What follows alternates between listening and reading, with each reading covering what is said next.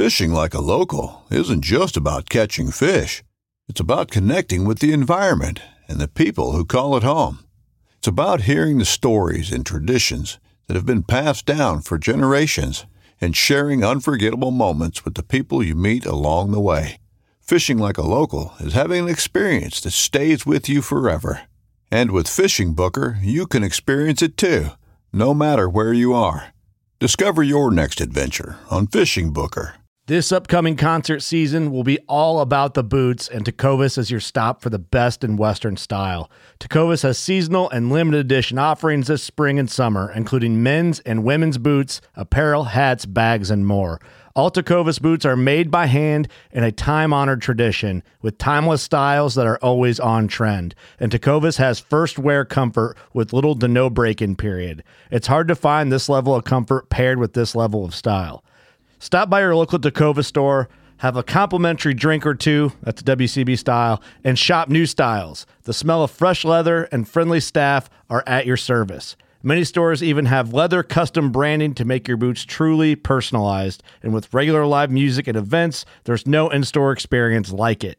If you can't make it into a store, just visit tecovas.com. That's T E C O V A S.com.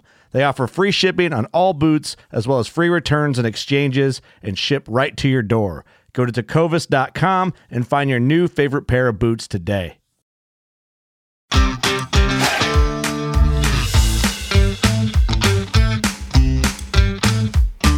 Hello, and welcome to the Publicly Challenged Podcast. I'm your host, Luke Oswald, and I hope you join me on my quest for knowledge to become a better public land hunter, angler, and forager.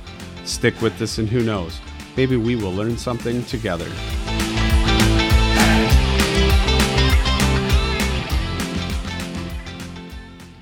On this episode, I talked to Tony J. Peterson, and he's got a podcast called Hunt for Real and also Sporting Dog Talk podcast. And he's an outdoor writer, been doing that for quite some time now in the industry. He's the author of a book, Hunting Public Land Whitetails, and he also has uh, a lot of different video content out there, as well as the YouTube channel with his Hunt for Real podcast, and I'm guessing probably the Sporting Dog Talk as well. I don't really uh, listen to that one, but I probably should because I'm sure there's a lot of good bird hunting info and things like that on there. Um, but Tony and I had a conversation quite some time ago, and he was actually one of the ones who helped me kind of just helped me along a little bit with some questions I had about starting a podcast. Uh, and uh, I told him I was like, "Hey, if I ever get this thing running, I'd really like to have you on." And so we finally got a chance to where we got together, had a podcast episode. I got to tell you, it's all over the map. But when you got a guy like this on, you just want to ask him as many questions as possible. And the kind of the grand scheme of things around the entire episode is out of state hunts, and it's uh, all different kinds, out of state hunts, anywhere from antelope, mule deer, elk, whitetails. We didn't really get into turkeys too much, but um, it's just one of them things that I really wanted to ask him a bunch of questions about that because he does travel around and do so much of that. Um, it, like I said, it is kind of all over the map. I do blame that on a little bit of fatigue. I ended up uh, having a couple sick kids in the house as well as uh, working working a night shift with overtime as well as being up during the day with the sick kids. So I apologize for that, but uh, bear with it and uh, maybe we can learn something on it. Okay, so I'm sitting here and I've got Tony Peterson. And uh, Tony, why don't you introduce yourself? Well, I'm, I'm kind of struggling with what I call myself these days because it used to be pretty simple. You know, I used to be just an outdoor writer, and then I became an outdoor writer and a photographer then I did some TV, and now I host two podcasts. I host Hunt for Real and Sporting Dog Talk. So I'm kind of I'm kind of leaning into just saying I'm a content creator in the outdoor space because uh, I, I don't know how to define it anymore. That's uh, that's a pretty good way to put it, I guess, because you actually you put out a lot, and I don't think more people probably know you than they actually know who you are because there there's so many articles that I'm sure I've even read picking up an outdoor life or uh, you know any type of magazine and I'm going man that name that name sounds familiar and when I first discovered your podcast I don't even remember how I stumbled upon it but it might have been a search with Randy Newberg and it popped up your podcast, and I listened to it, and then I'm like, holy crap, I like this dude. And you very quickly became in my top five of who I listen to, and I continue to listen, and it's pretty cool that a lot of this got started because I reached out to you and uh, you helped me out there, and uh, I like that. Well, yeah, yeah, we were, you know, we were just talking off air. You know, you're one of the many, many people who've reached out to me for some help on starting something like this, and you actually are going through with it, which is the, the, the follow through is pretty low, man. So it's cool to see.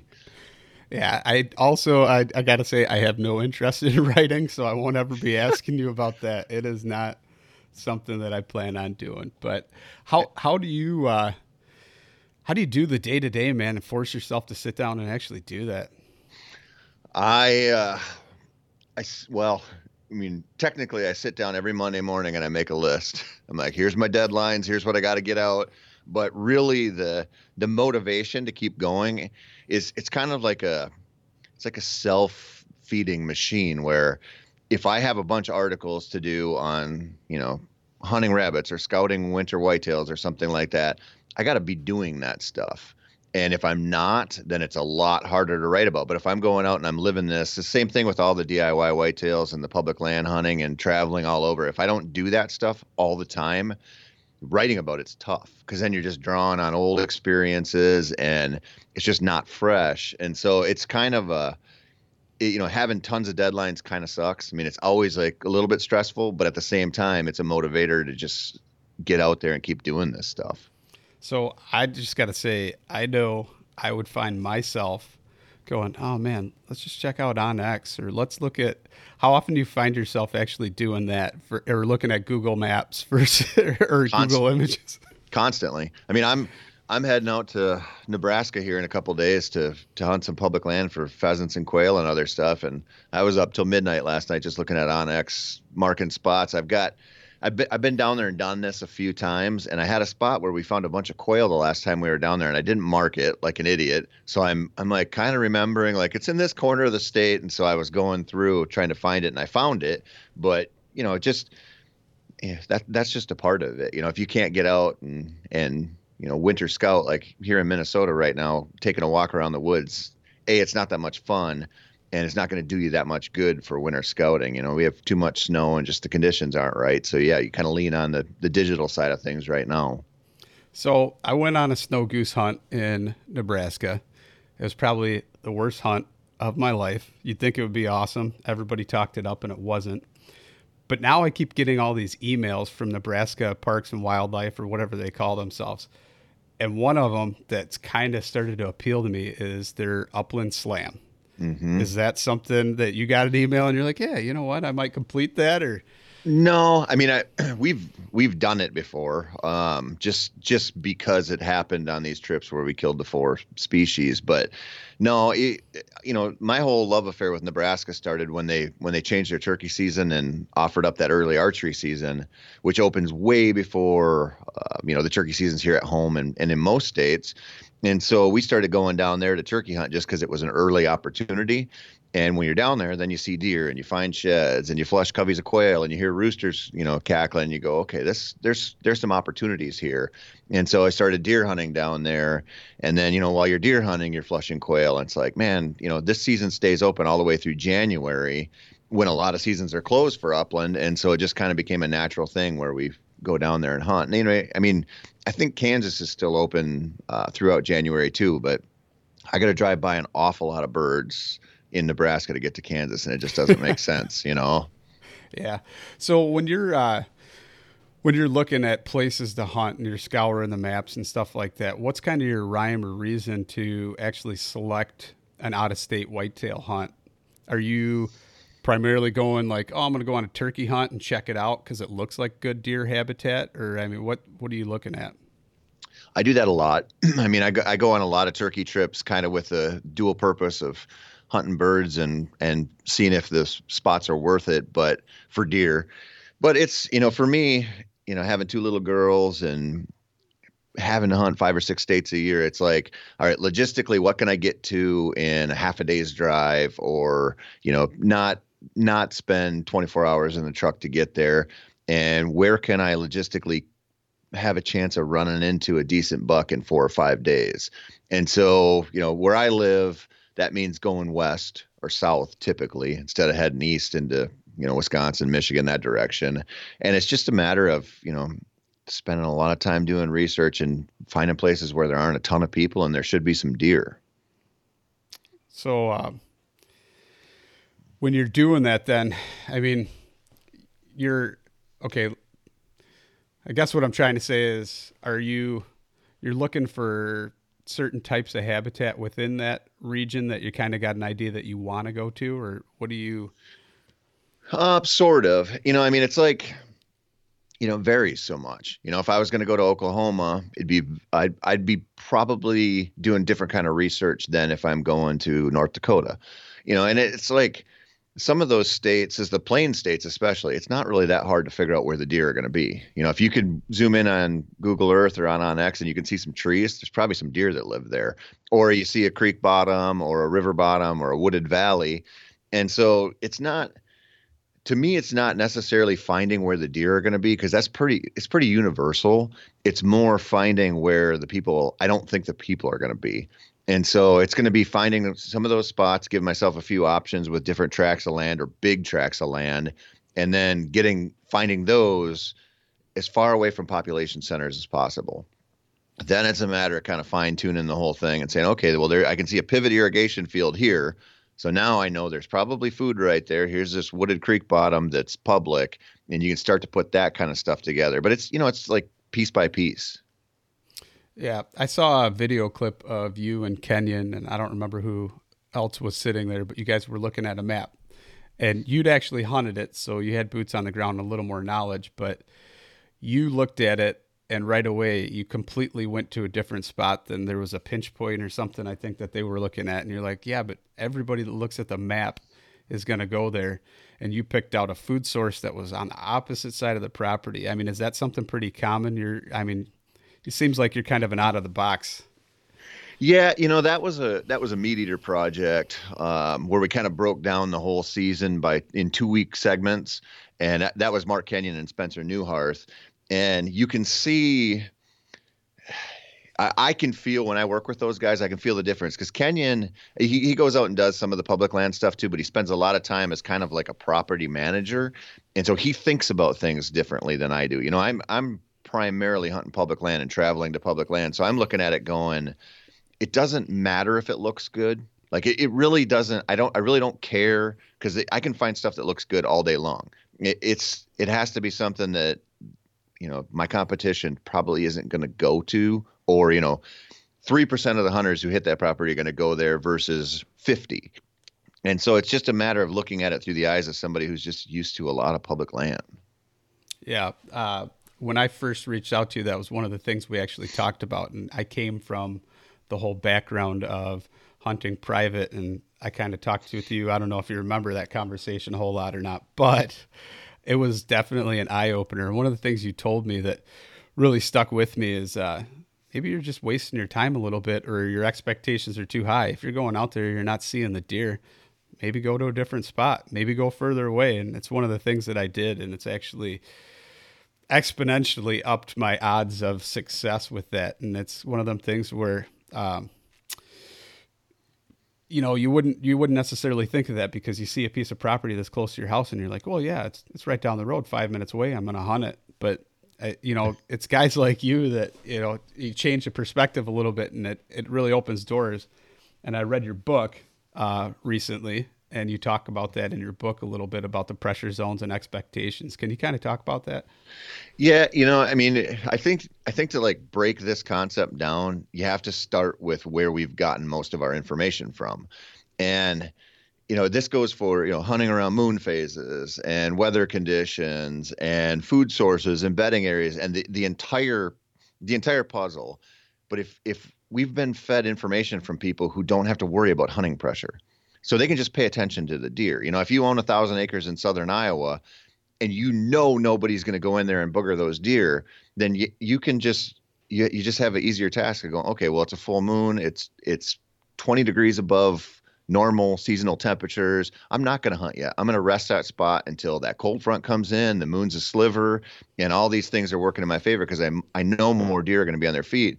And you know, some dude who lives in Pennsylvania or wherever that only hunts public land is listening to that, going, "Okay, well, I got to pay attention to the moon. I got to pay attention to the," and then the biggest factor working against them is just hunting pressure. And so you're taking this advice from a place that doesn't have to worry about it and you're applying it to a place where that's the first thing you should worry about. And so for me, I just I'm just so used to going to new public land and scouting new public land and hunting it where I'm just that's like forefront in my mind constantly. Like where are the people going to be? When are the people going to be there? You know, I I know, I mean maybe I'm veering way off course here, but I know even if I find a spot, you know, like that zone that maybe not everybody's going to, I'm also going to be looking at this from the perspective of I don't want to hunt like other hunters, so I'm probably not going to be rattling. I'm probably not going to be calling. I'm not going to be throwing out bottles of doe pee left and right. I'm going to be just trying to figure out what those deer are doing naturally in there, and then capitalize on it. And I think I, I, don't I don't know if there's a, a better way to do it. You know, it's it's just what works for me. No, I've kind of found that you know, it's it's one of them things to where I really don't call a whole lot on public land either. I try and put myself on them or think about where they'd be, and it seems like that way if you are throwing a call at them it's more or less getting them within range not so much trying to call a deer in it just mm-hmm. seems like i've had deer that stuck around and i could never see them and you're trying to call them call them call them and it's just they know better i yep. mean they're mature enough Yep. Um, so one of the other things I kind of wanted to ask you is, are you more of an over-the-counter tag kind of guy, or are you really trying to plot out and try and figure out states that you can actually draw a tag? Um, I you know I primarily hunt over-the-counter states. You know, I mean that's my I, I drive my wife absolutely freaking nuts because I you know I like if you look at our calendar right now, I've got my entire fall kind of fleshed out, and that'll change 300 times before here in September. And something will happen, and I'll decide to hunt a different state. And so I do have, you know, I'm going to cash in my Iowa points this year, and so I've been playing that game. And you know, I have I have some points out west for elk and mule deer and those kind of critters, but I, I one of the reasons I like whitetails so much and whitetails on public land so much is because there are a lot of over the counter opportunities out there. And there's a lot of public land with whitetails on it. So you know you can go do some of that stuff. Like, I, I don't care where you live. You can find a state next to you or a state within a half a day's drive that's going to sell you a tag and offer you some land that has deer on it. I love that. Yeah, it's somebody's been trying to get me to go to Wisconsin. They've been talking about how I just don't know if I actually want to go up that way. I'd rather go somewhere where it's less crowded, but they've been telling me they give you an extra tag or something like that, or, or it's a half price tag, or I can't remember how it goes. It, it's half price. The first time you buy a tag in Wisconsin's half price. So you'd buy you'd buy a buck tag for 85 bucks basically, and then you can buy doe tags for 20 bucks. And depending on what part of the state you're in, they give you some extra tags if you're in the farmland zone. So it's Wisconsin's tags and opportunities are pretty awesome. There is a lot of hunters there, but you know, if you depending on where you're at in the state, you can find an awful lot of land that you might have to yourself. Especially if it's uh, early season football season, maybe. yeah, yeah, I, yeah. If the Packers are playing, you can have it to yourself. You know, I mean, I would, I would suggest, you know, if you're digging into Wisconsin, you know, I would look for a, a county. There's about half the counties allow baiting and half of them don't. I would look for a county that doesn't allow baiting that has big tracts of public land. Yeah. Because you, you won't you won't show up in a in a county that allows baiting and be able to compete with that. It's just it's the like the go to method and it's it just changes the natural movement so much. It's just hard to get there and you think, oh man, this looks amazing, and you have no idea. You know, some dude's driving an ATV down this trail and he's running a corn pile, and some dude's coming in on the backside and he's running a corn pile. And so to think that you'll show up and understand the natural movement you probably won't. It's it's really difficult, and so you know my suggestion would be to find find one of the counties where you, they can't bait, and find some big tracts of timber. That's uh, so kind of speaking of that. When you're looking at tracts of timber and stuff like that, are you more or less when you get there? Are you kind of looking for scrape lines and stuff like that, or are you looking for transition lines and food sources with your water? I know you're a big water guy too. I like water. Um, it doesn't do me any good in Wisconsin where I hunt personally because there's water everywhere. Um, it depends. You know, I mean, it's depends what time of the season it is. You know, I think this year I'm going to go hunt some stuff in Nebraska, and I'm going to go right in the middle of October, and that'll be all about scrapes for me. So, you know, if I if I were going two weeks earlier, I'd be looking for those first rubs and thinking about the food game a lot more. Uh, maybe water if there was a pond or something, if I could find it. Um, if I was going two weeks later, you know, it would be where are the most rubs, where are the pounded trails, and where are the pinch points. You know, it just kind of depends. Um, right. Right. So I kind of want to ask you about your elk hunting thing too. It's one of them things that I'm kind of all over the map right now, but so I kind of heard you talking about it. You did a little recap and stuff. And it's one of them things that you were even talking about how is it really worth it? Am I doing this for the right reasons? It seems like it's kind of like a big expenditure. And then all of a sudden you have your success. How does that change your mind frame now? Man, I don't know. I don't know if you could do a, a DIY over the counter hunt in Colorado and at like several points at least not question your decision making process and your sanity. Because it is just it's just legit hard man. I mean it's like you know you you obviously have the physical aspect but it's it's so much more than that. And for me you know i, I kind of have to look at this stuff from like a business perspective you know that's the most expensive hunt i'm going to do by far it's the most uh, it's the most demanding time wise and the best elk hunting happens when I could be killing whitetails in a lot of states. And so I have to give that up. And so I always I always wrestle with that. Like, is this worth it? But I also know if I don't get into the mountains, I, I'm going to regret it. You know, so when I leave, I'm like happy to go home. I'm like, I've had enough of sleeping in that little one man tent. I'm I'm done.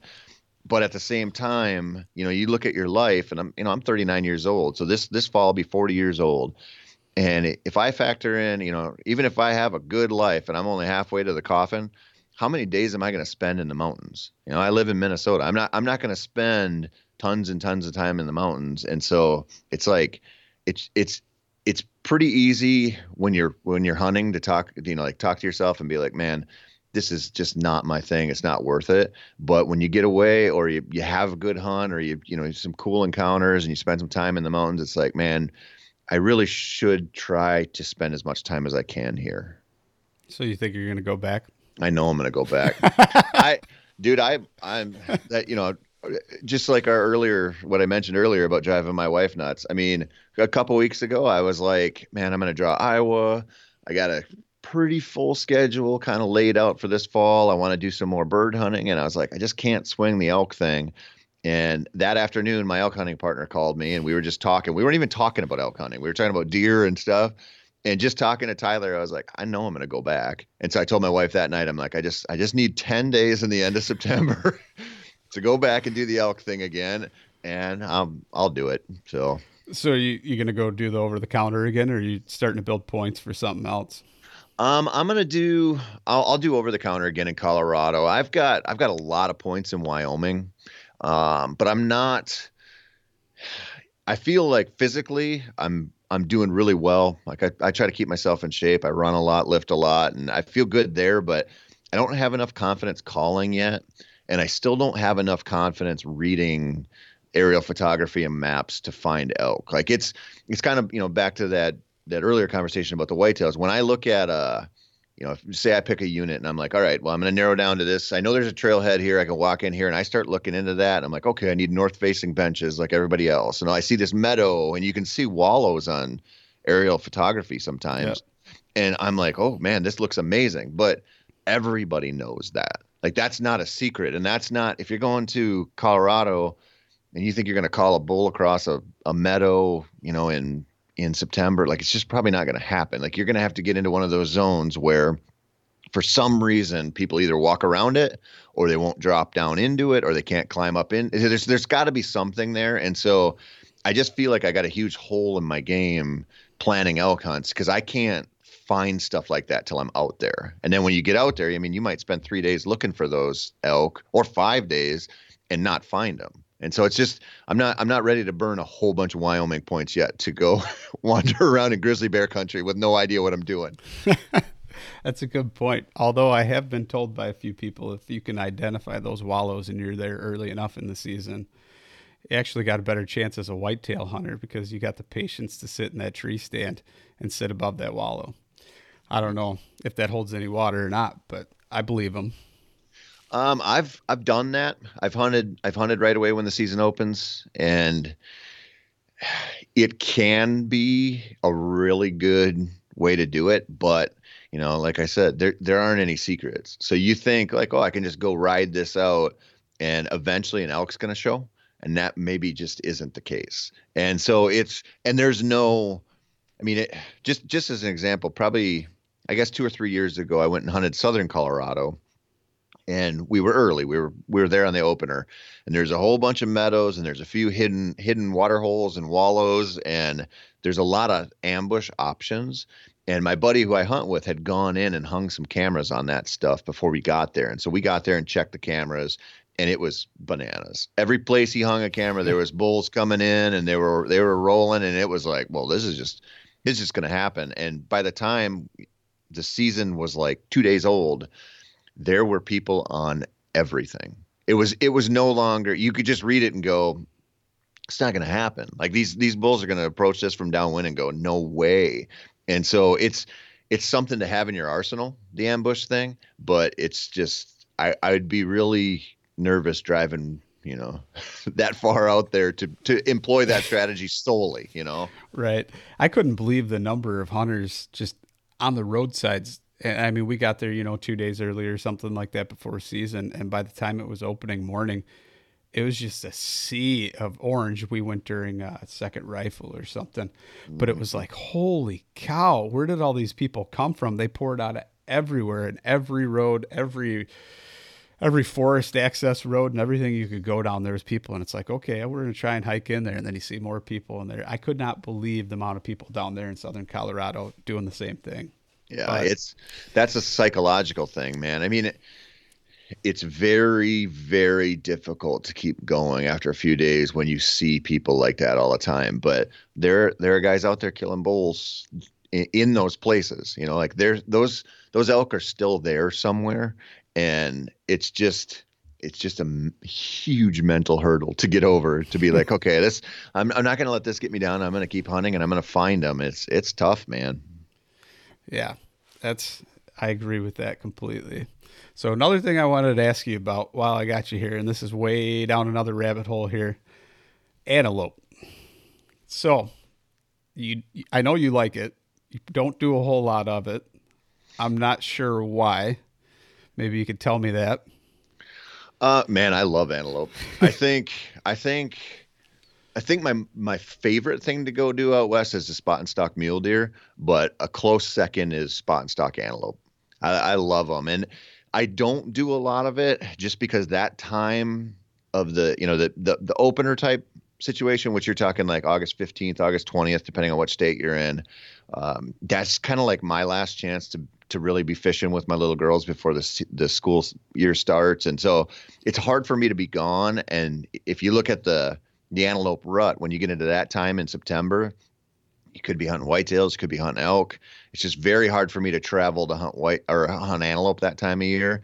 And so I just don't do it as much as I'd like to. But it is, I really think an antelope hunt is kind of like the gateway drug for Western hunting. I mean, it just, everybody wants to go on their first elk hunt. And they want to kill a 300 inch bull. They have no idea, you know, how, how much the odds are stacked against them. Maybe have never done a traveling hunt, maybe never lived out of a tent for five, six, seven days while they're hunting.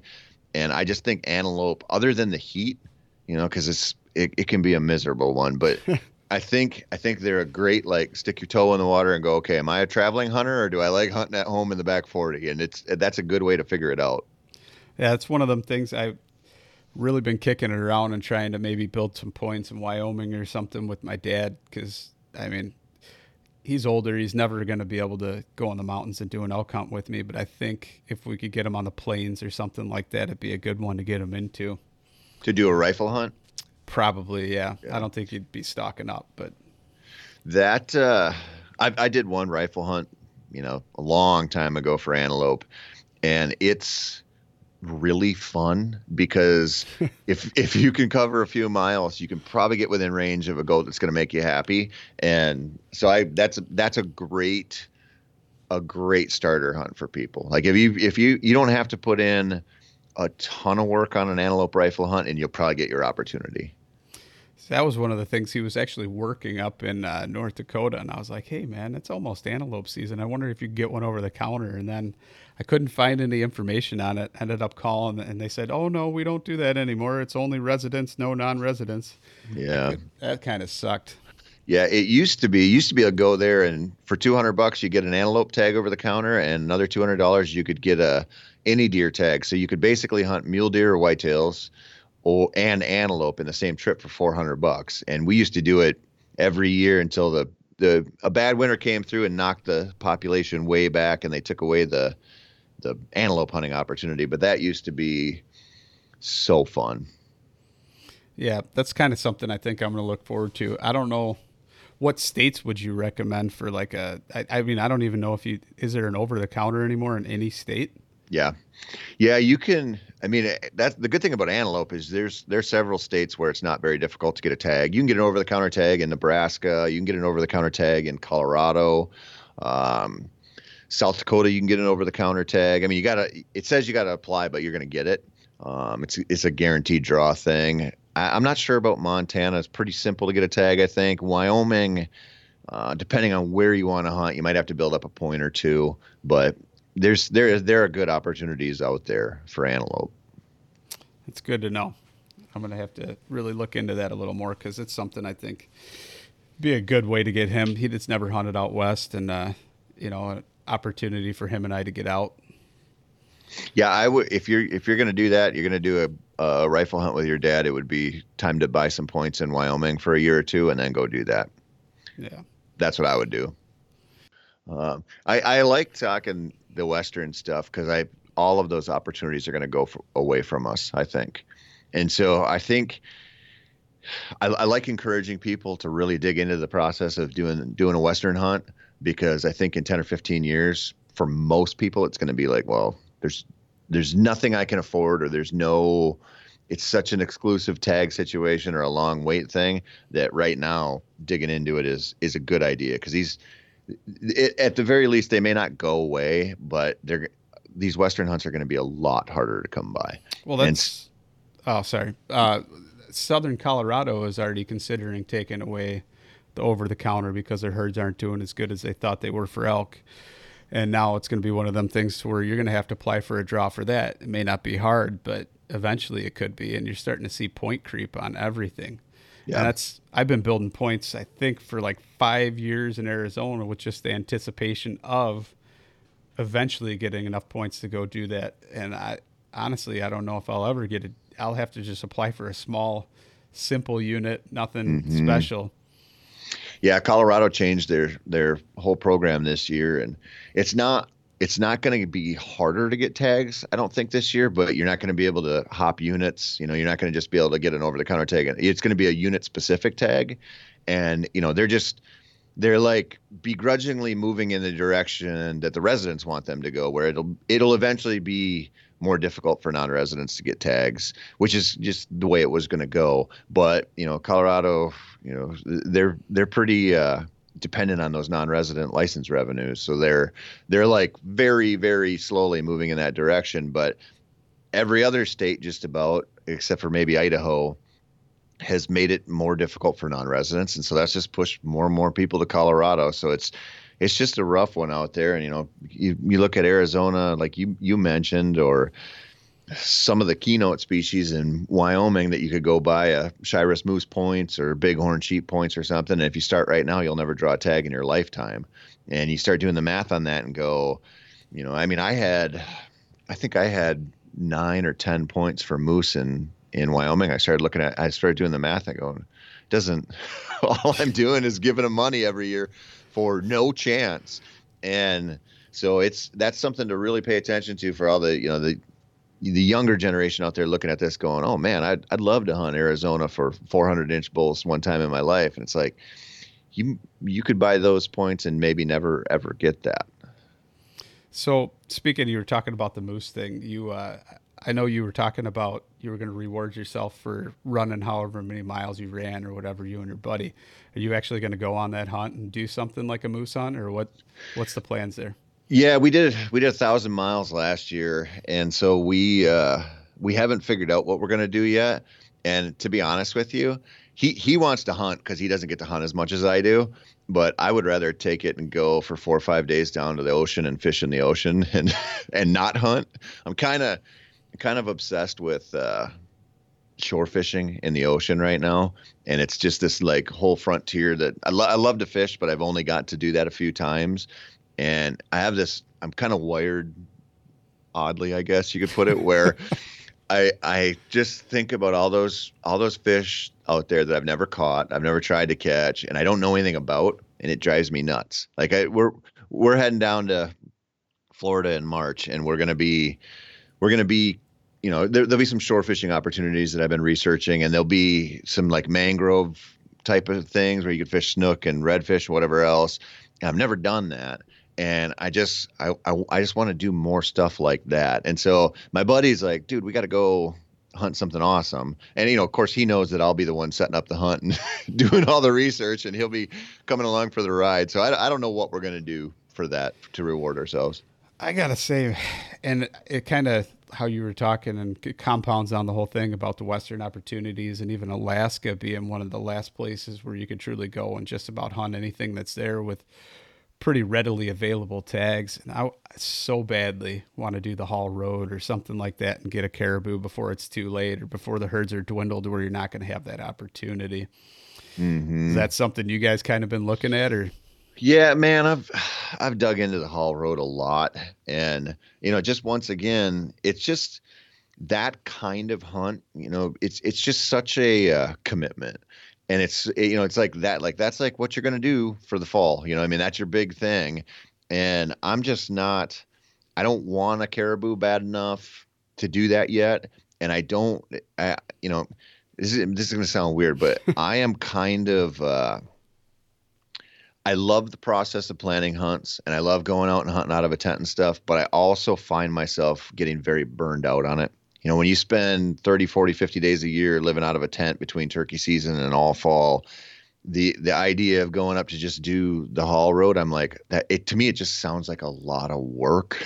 And i'm like i'm not there. I just i don't, I don't want to do it yet. And i probably at some point will um, but not not at least for a couple years. Man i don't know. I guess it's different when it's when that's my getaway versus that's your work but you know I definitely, I, I don't know. I dream, I dream about crap like that, but yeah, yeah. That, I mean, that's that. You know, there's a lesson there, right? I mean, most people do, and and most people would assume that I do too. But I, I don't, I can't separate my hunting from my business.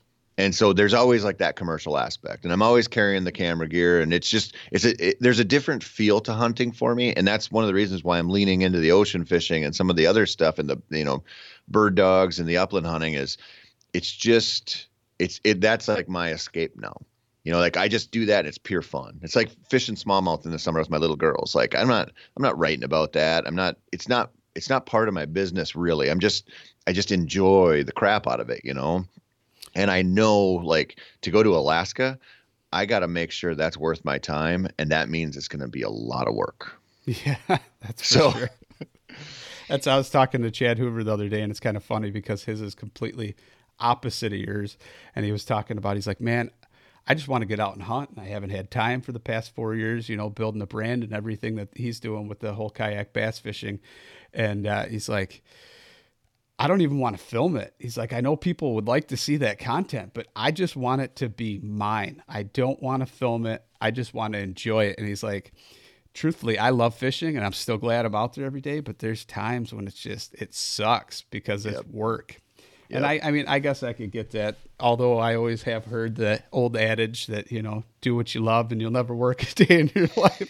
yeah. It, let me, let me tell you, that's not entirely true because you don't, I don't I don't know very many people who love filming anything in the outdoors. It's it sucks. I mean, it just it it makes I don't care what you're doing. I've I've filmed fishing stuff. I filmed a lot of hunting stuff, and it just it is like the dominant thought. It's like the dominant thing always. Like, okay, what's you know, like we got to get this shot. We got to get this shot. Is the camera on him? Is it you know? And having somebody else with you that way, it makes it really difficult. I mean, that's that's why when I see these guys, you know, like the hunting public guys doing this stuff, I'm like, man, it's amazing to me to see how motivated they are and how willing they are to do that over and over again. I, I love it because they're making great content.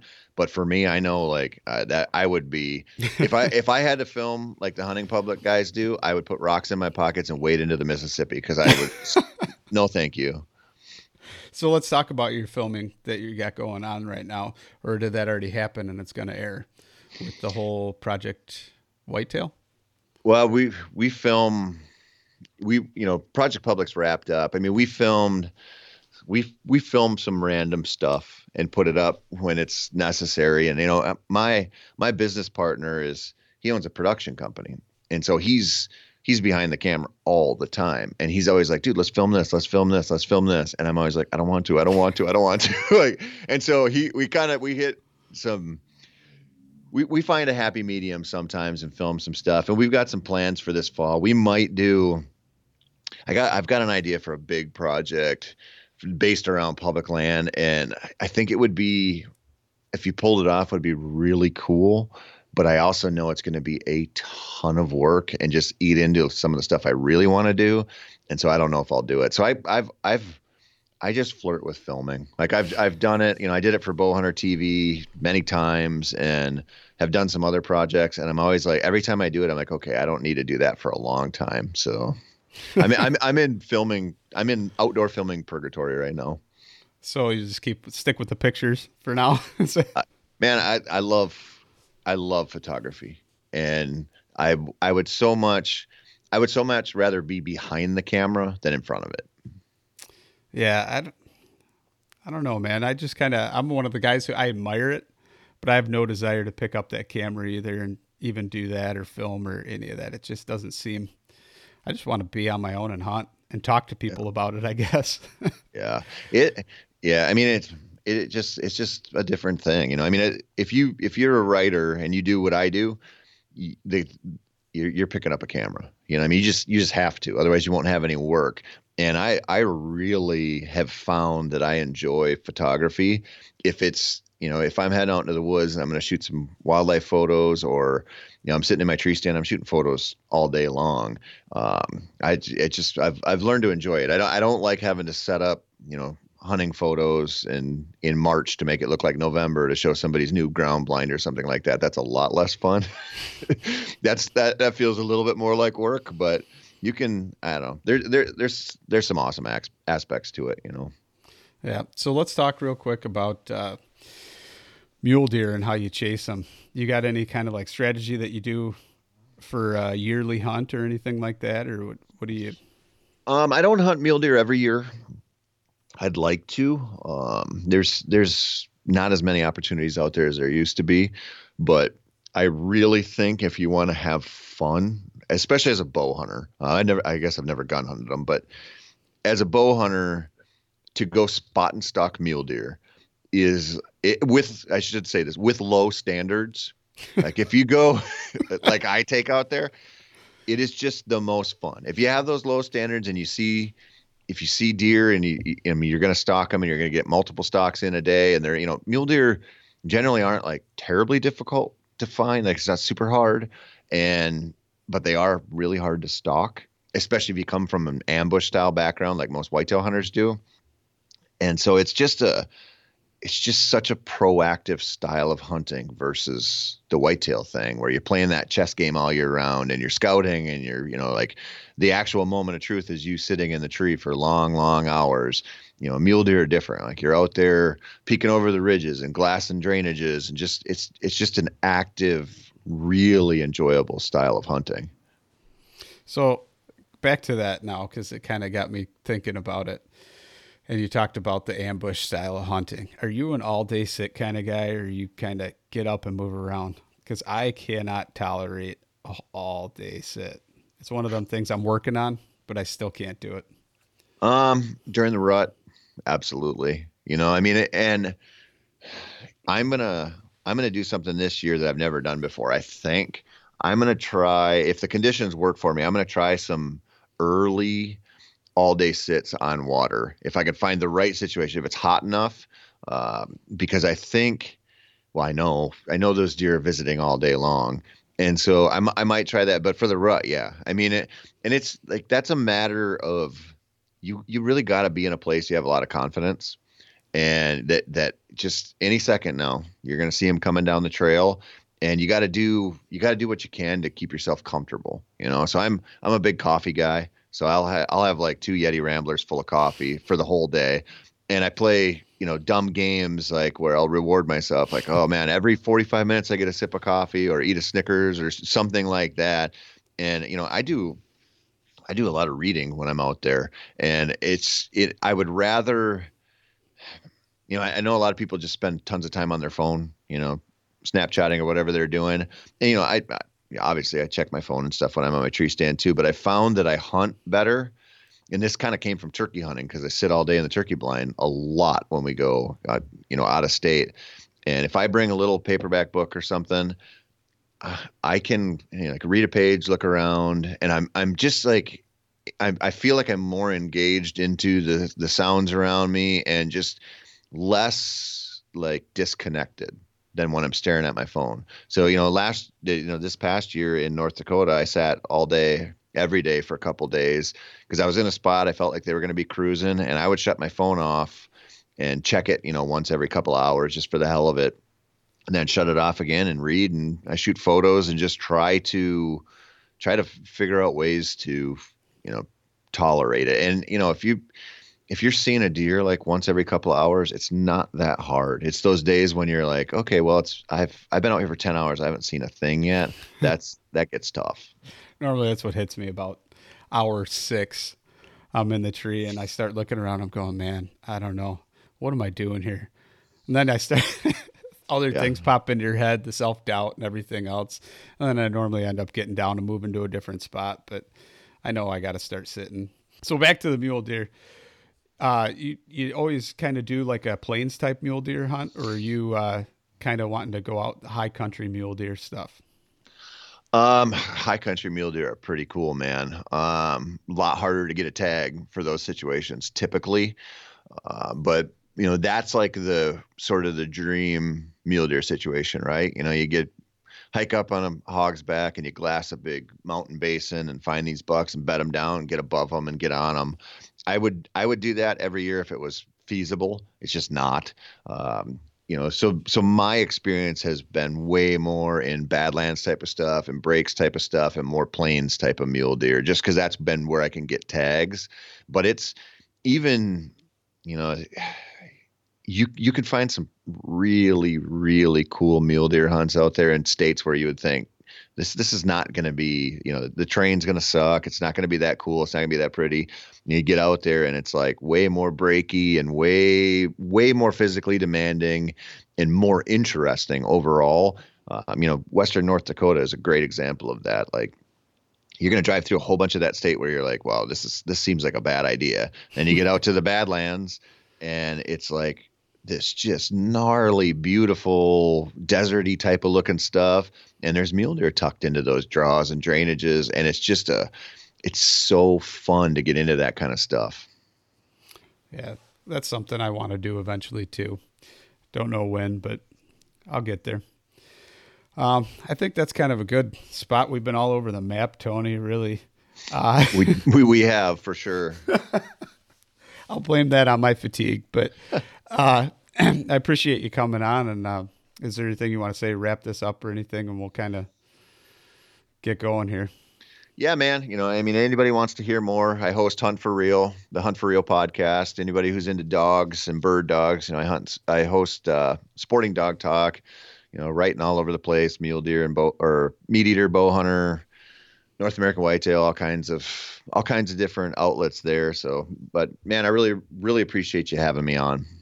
I appreciate you coming on. I know I've been bugging you for a little while now, but I'm glad glad we finally got together and did this. So I thank you, and uh, I'll talk to you soon. All right, thanks, man.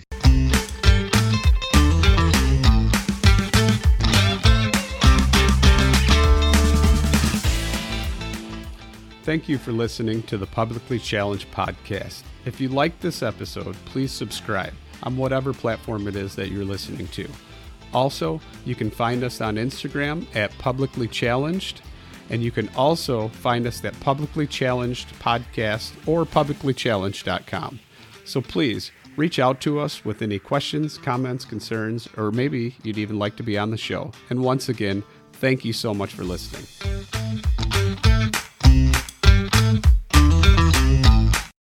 You're listening to the Waypoint Podcast Network, brought to you in part by HuntStand, the number one hunting and land management app.